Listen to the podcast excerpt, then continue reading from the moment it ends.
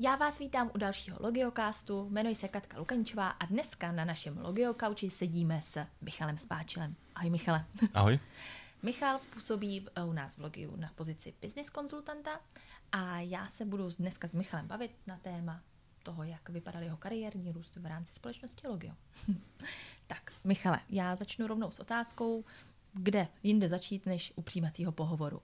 Vzpomeneš si ještě vůbec, jak vypadal přijímací pohovor do Logia? Jaký to v tobě zanechalo dojem? Jak to probíhalo celý? Vzpomenu si, a probíhalo to z mého pohledu a, vlastně dobře.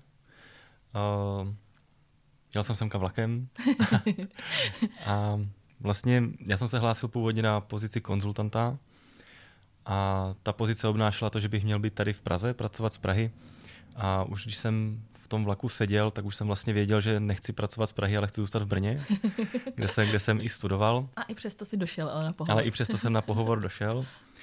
A vlastně na tom pohovoru mi byla nabídnuta pozice uh, v softwaru, uh, na které vlastně uh, bych mohl pracovat z Brna. Byla to pozice v rámci zákaznické péče a tu jsem teda nakonec přijal a tak jsem mm. se mhm. dostal do Logia. Takže se to nakonec vyvinulo úplně tak, jak jsi spřál. V podstatě asi jo. Byl jsem rád, že mi byla nabídnuta jiná pozice. A to byl začátek tady uh, v Logiu pro tebe.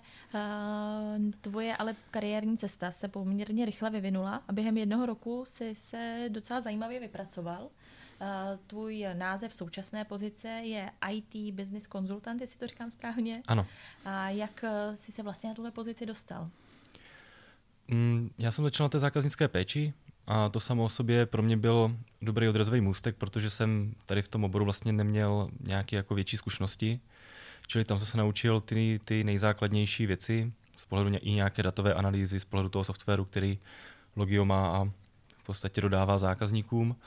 Ale poměrně brzo jsem byl vlastně alokovaný na projekt na Albertu, kde jsme vyvíjeli jednak nové aplikace a zároveň jsme tam implementovali už naše existující aplikace.